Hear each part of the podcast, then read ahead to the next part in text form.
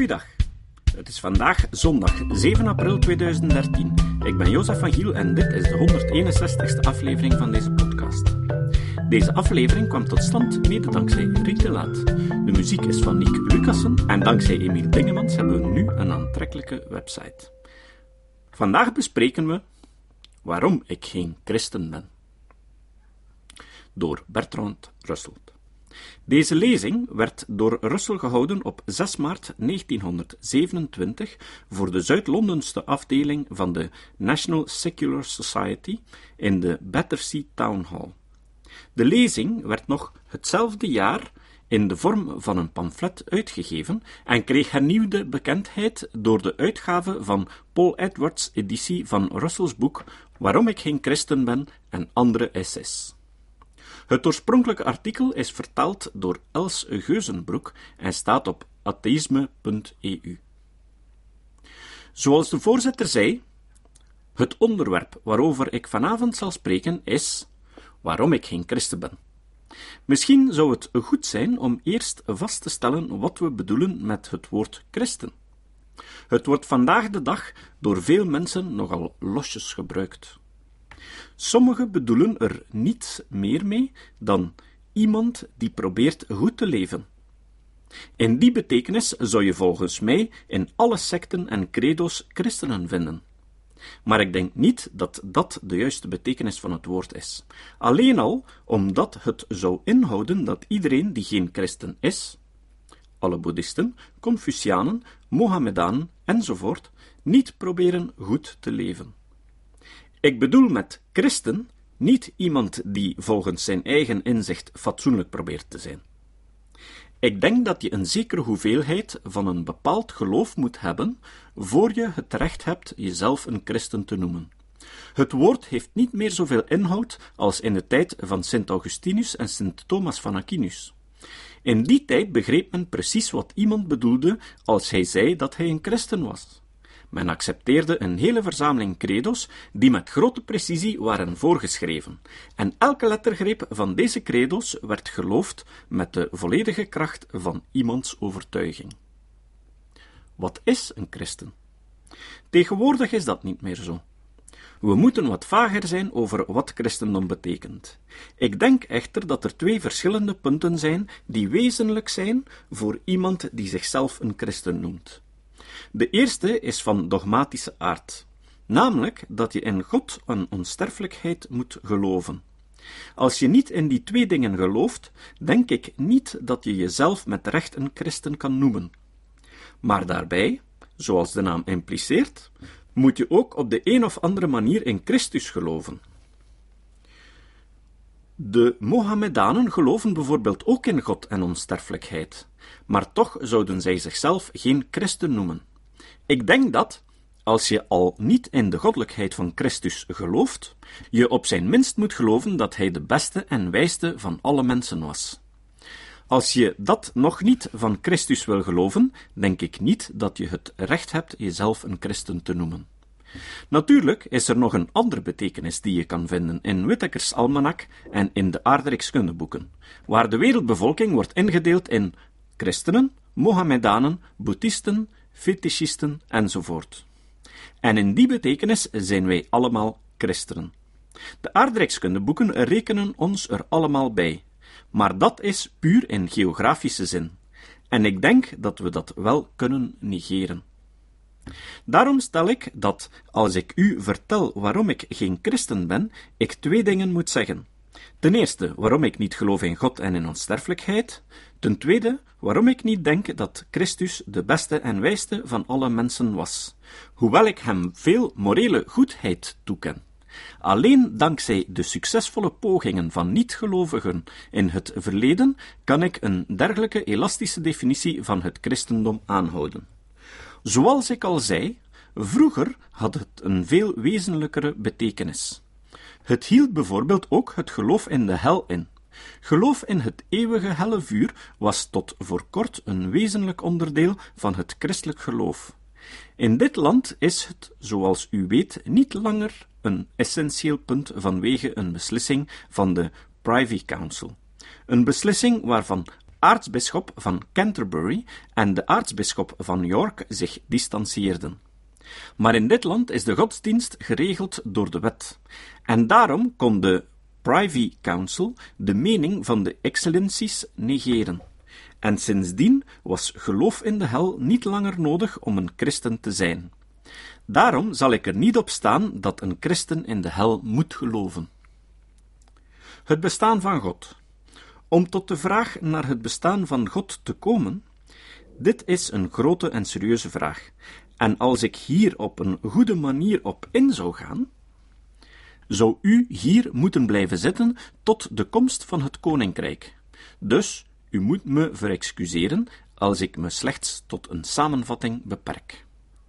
U weet natuurlijk dat de katholieke kerk het dogma heeft vastgelegd dat het bestaan van God kan worden bewezen met behulp van ongeleide reden. Het is een wat merkwaardig dogma, maar het is een dogma. Het moest worden geïntroduceerd omdat op een gegeven moment vrijdenkers de gewoonte aannamen te zeggen dat er bepaalde argumenten bestonden die de zuivere reden zouden kunnen aanwenden tegen het bestaan van God, hoewel ze natuurlijk dankzij hun geloof wisten dat God bestaat. De argumenten en de redeneringen werden breed uitgemeten, en de katholieke kerk voelde dat er een eind aan moest worden gemaakt.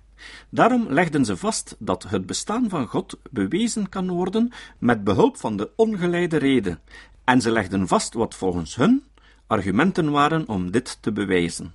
Er zijn natuurlijk meer van dit soort bewijzen, maar ik kies er hier maar een paar uit. Het argument van de eerste oorzaak. Het simpelste en gemakkelijkst te begrijpen argument is misschien wel dat van de eerste oorzaak. Men beweert dat alles wat we in deze wereld waarnemen een oorzaak heeft. En als je ver genoeg teruggaat in de keten van oorzaken, moet je uitkomen bij een eerste oorzaak. En deze eerste oorzaak noemen we God. Ik neem aan dat dit argument tegenwoordig niet veel indruk meer maakt, omdat, om te beginnen, oorzaak niet meer is wat het geweest is. De filosofen en wetenschappers hebben zich in het begrip oorzaak verdiept. Het heeft zelfs niets meer van de levenskracht die het ooit had. Maar los daarvan zien we dat het argument dat er een eerste oorzaak was, geen enkele geldigheid kan hebben. Toen ik nog jong was en me serieus met deze dingen bezig hield, accepteerde ik het argument van de eerste oorzaak, tot ik op een dag, toen ik achttien was, John Stuart Mill's autobiografie las en ik daarin deze zin vond.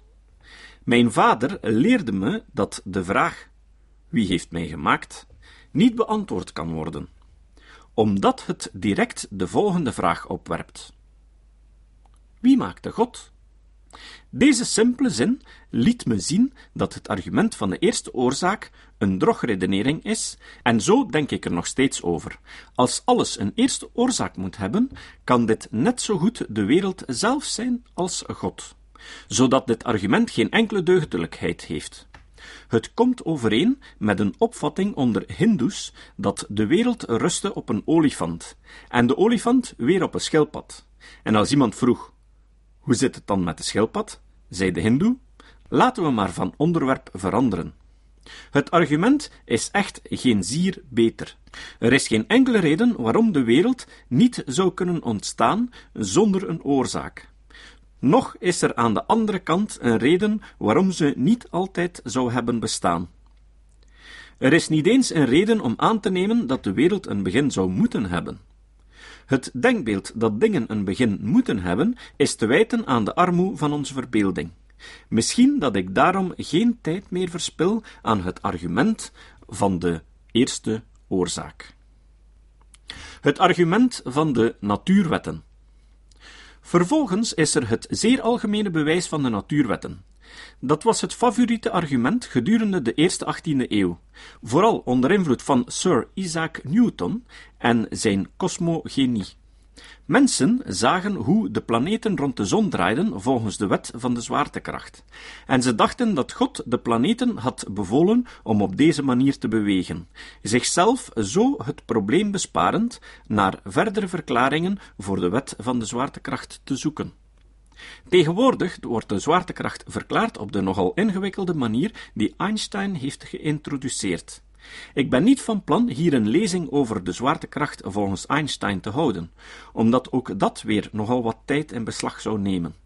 Maar in elk geval hebben we niet meer het soort natuurwet van het stelsel van Newton, waarin, om een reden die niemand begreep, de natuur zich overal gelijkvormig gedroeg.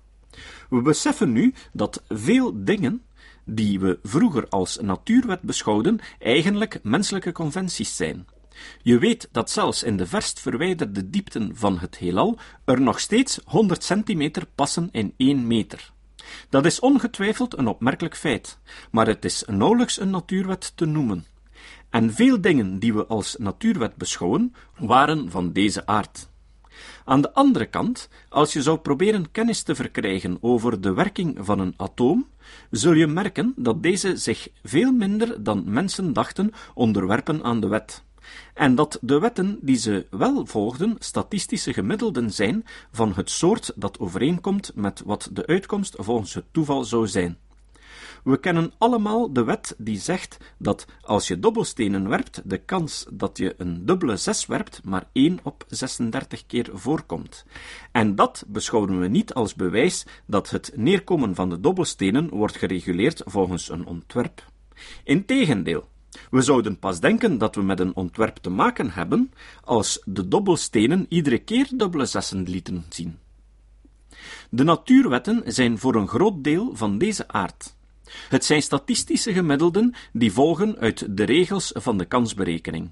En dat maakt het hele gedoe over natuurwetten een stuk minder indrukwekkend dan het vroeger was.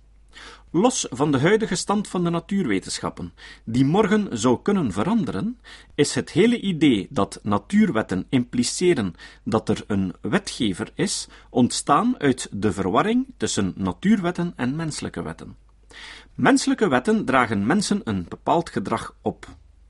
En je kan zelfs beslissen of je die opvolgt of juist niet.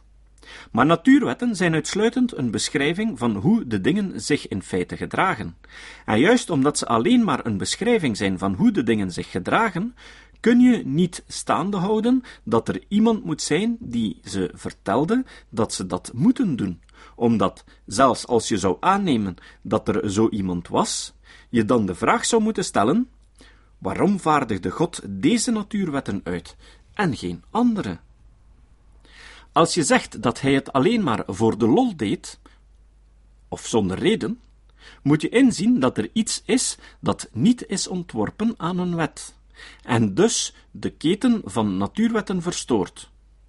Als je, net als de orthodoxe theologen zegt dat er voor alle wetten die God gaf een reden was om aan deze wetten de voorkeur te geven boven andere wetten, de reden is natuurlijk het scheppen van het beste universum, hoewel je niet op het idee zou komen dit te onderzoeken, als er een reden was voor de wetten die God gaf, dan zou God zelf aan die wetten onderworpen zijn. En daarom heb je er niets aan om God te introduceren als tussenpersoon. In werkelijkheid is er een wet buiten en voorafgaand aan de goddelijke voorschriften. En God dient je doel niet, omdat Hij niet de ultieme wetgever is. Samengevat, het hele argument over natuurwetten heeft niet langer de kracht die het vroeger had. Ik ga verder in de tijd in mijn bespreking van de argumenten. De argumenten die worden gebruikt voor het bestaan van God veranderen van karakter terwijl de tijd voortschrijdt. Eerst waren het harde intellectuele argumenten die bepaalde tamelijk definitieve drogredenen belichaamden. Naarmate we dichter deze moderne tijd naderden, zijn we in intellectueel inzicht minder respectabel en steeds meer beïnvloed door een soort morele vaagheid. Argument van het ontwerp. De volgende stap in het proces brengt ons het argument van het ontwerp. Iedereen kent het argument van het ontwerp. Alles in deze wereld is gemaakt opdat wij erin zouden kunnen leven, en als de wereld ook maar een beetje anders was, zou dat niet meer kunnen. Dat is het argument van het ontwerp. Het neemt soms een nogal merkwaardige vorm aan. Er wordt bijvoorbeeld geargumenteerd dat konijnen witte staarten hebben, zodat je gemakkelijker raak schiet. Ik heb geen idee hoe konijnen denken over deze toepassing. Het is een gemakkelijk argument om te parodiëren. Iedereen kent de opmerking van Voltaire dat de neus duidelijk was ontworpen om de bril te kunnen dragen. Dit soort parodie bleek nog niet eens zo ver van de werkelijkheid af te zitten als men in de 18e eeuw zou denken. Omdat we sinds de tijd van Darwin veel beter begrijpen waarom levende wezens zijn aangepast aan hun omgeving. Dit is niet omdat de omgeving geschikt voor hen werd gemaakt, maar omdat zij zich zodanig ontwikkelden dat ze er geschikt voor werden. En dat is de basis van adaptatie. Dat heeft niets te maken met een bewijs voor ontwerp.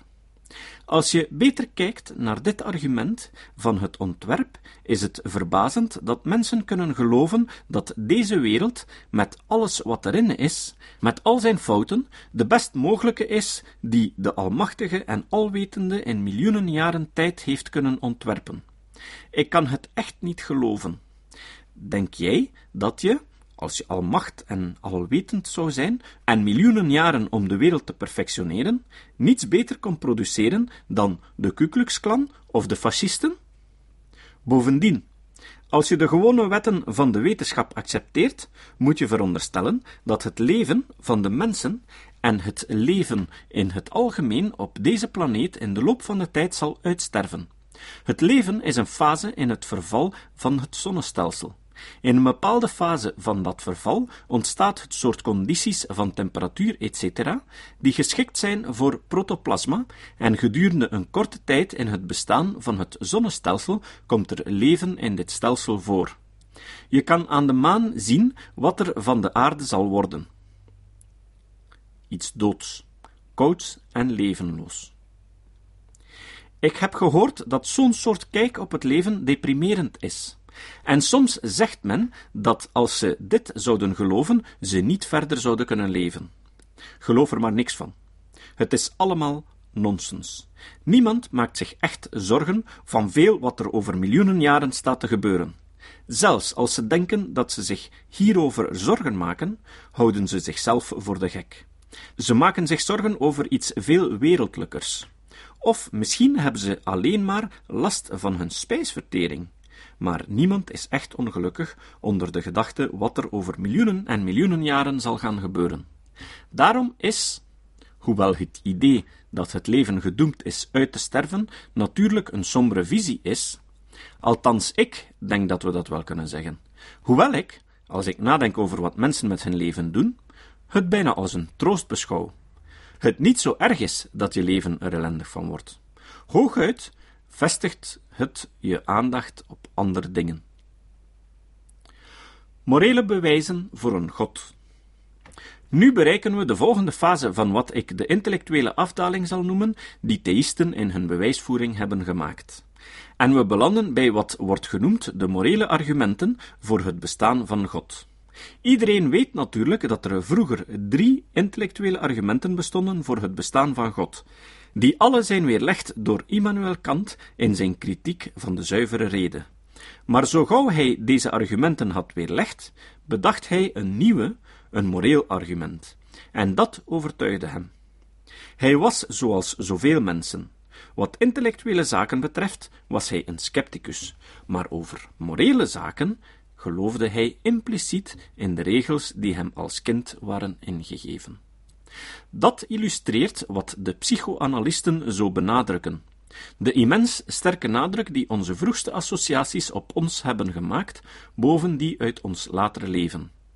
Kant, zoals ik al zei, bedacht een nieuw moreel argument voor het bestaan van God, dat in verschillende vormen heel populair was in de 19e eeuw. Het komt voor in allerlei gedaantes. Men zegt bijvoorbeeld dat er geen onderscheid zou bestaan tussen goed en kwaad als er geen God is. Ik houd me er absoluut niet mee bezig of er een verschil is tussen goed en kwaad. Dat is een andere vraag. Waar ik me wel mee bezighoud is, als je er zeker van bent dat er verschil is tussen goed en kwaad, ben je voor de volgende vraag geplaatst. Is dat verschil er dankzij Gods goedkeuring of niet? Als dat niet zo is, is er voor God dus geen verschil tussen goed en kwaad en is de uitspraak dat God goed is niet langer van betekenis. Als je net als de theologen zegt dat God goed is, moet je zeggen dat goed en kwaad een bepaalde betekenis hebben, die onafhankelijk is van Gods goedkeuring, omdat Gods goedkeuringen goed zijn en niet slecht, onafhankelijk van het feit dat Hij ze heeft gemaakt. Als je dat zegt, moet je vervolgens zeggen dat het niet alleen door God kwam dat er goed en kwaad op de wereld was, maar dat deze er logischerwijze in wezen al waren voor God er was. Je zou, als je dat wilde, natuurlijk kunnen zeggen dat er een superieure God bestond, die orders gaf aan de Godheid die deze wereld schiep. Of je zou kunnen zeggen, wat sommige gnostici zeiden, iets waarvan ik vaak dacht dat het aannemelijk is. Dat de wereld die wij kennen eigenlijk is gemaakt door de duivel op een moment dat God evident niet opletten. Daar is veel over te zeggen. En het is niet mijn zaak om dit te weerleggen. Het bewijs van de oplossing voor de onrechtvaardigheid. Vervolgens is er een andere, zeer merkwaardige vorm van het morele argument, namelijk dit. Men zegt dat het bestaan van God nodig is om rechtvaardigheid in de wereld te brengen. In het deel van het universum dat wij kennen heerst groot onrecht, en vaak lijden de goeden, terwijl het de slechten voorspoedig gaat. En we weten eigenlijk niet wat ons meer ergert. Maar om het universum als geheel rechtvaardig te laten zijn, moet je ervan uitgaan dat er een toekomstig leven is, om de balans van het leven op aarde te herstellen. Dus zeggen ze dat er een God moet zijn en een hemel en een hel, om ervoor te zorgen dat er uiteindelijk toch rechtvaardigheid heerst. Dat is een curieus argument. Als je deze zaak wetenschappelijk zou bekijken, zou je zeggen: Ik ken tenslotte alleen maar deze wereld. Ik ken de rest van het universum niet. Maar voor zover je met behulp van mogelijkheden bewijs kan leveren, zou je waarschijnlijk zeggen dat deze wereld een redelijk voorbeeld verschaft. En als er hier onrecht is, is de kans groot dat er elders ook onrecht is. Stel dat je een kist sinaasappelen krijgt en je opent deze en ziet dat de hele bovenste laag sinaasappels bedorven was, dan zou je niet redeneren. De onderste sinaasappelen moeten dan wel goed zijn om het evenwicht te herstellen. Je zou zeggen, waarschijnlijk zijn ze allemaal slecht. En dat is precies hoe een wetenschapper zou redeneren over het universum. Hij zou zeggen: hier in deze wereld vinden we veel onrecht. En zover ik zie dat er een reden om te veronderstellen dat er geen rechtvaardigheid is, waardoor de wereld wordt beheerst, en daarom verschaft dit, voor zover we weten, een moreel argument tegen de godheid, en niet ervoor. Natuurlijk weet ik dat het soort argumenten waarover ik hier tot u sprak, niet de meeste mensen gelovig maakt. Wat mensen werkelijk beweegt in God te geloven, is helemaal geen intellectueel argument. De meeste mensen geloven in God omdat ze dit van jongs af aan hebben geleerd, en dat is de belangrijkste reden. En ik denk dat de belangrijkste tweede reden het verlangen naar zekerheid is. Een soort gevoel dat er een groter broer is die voor je zal zorgen.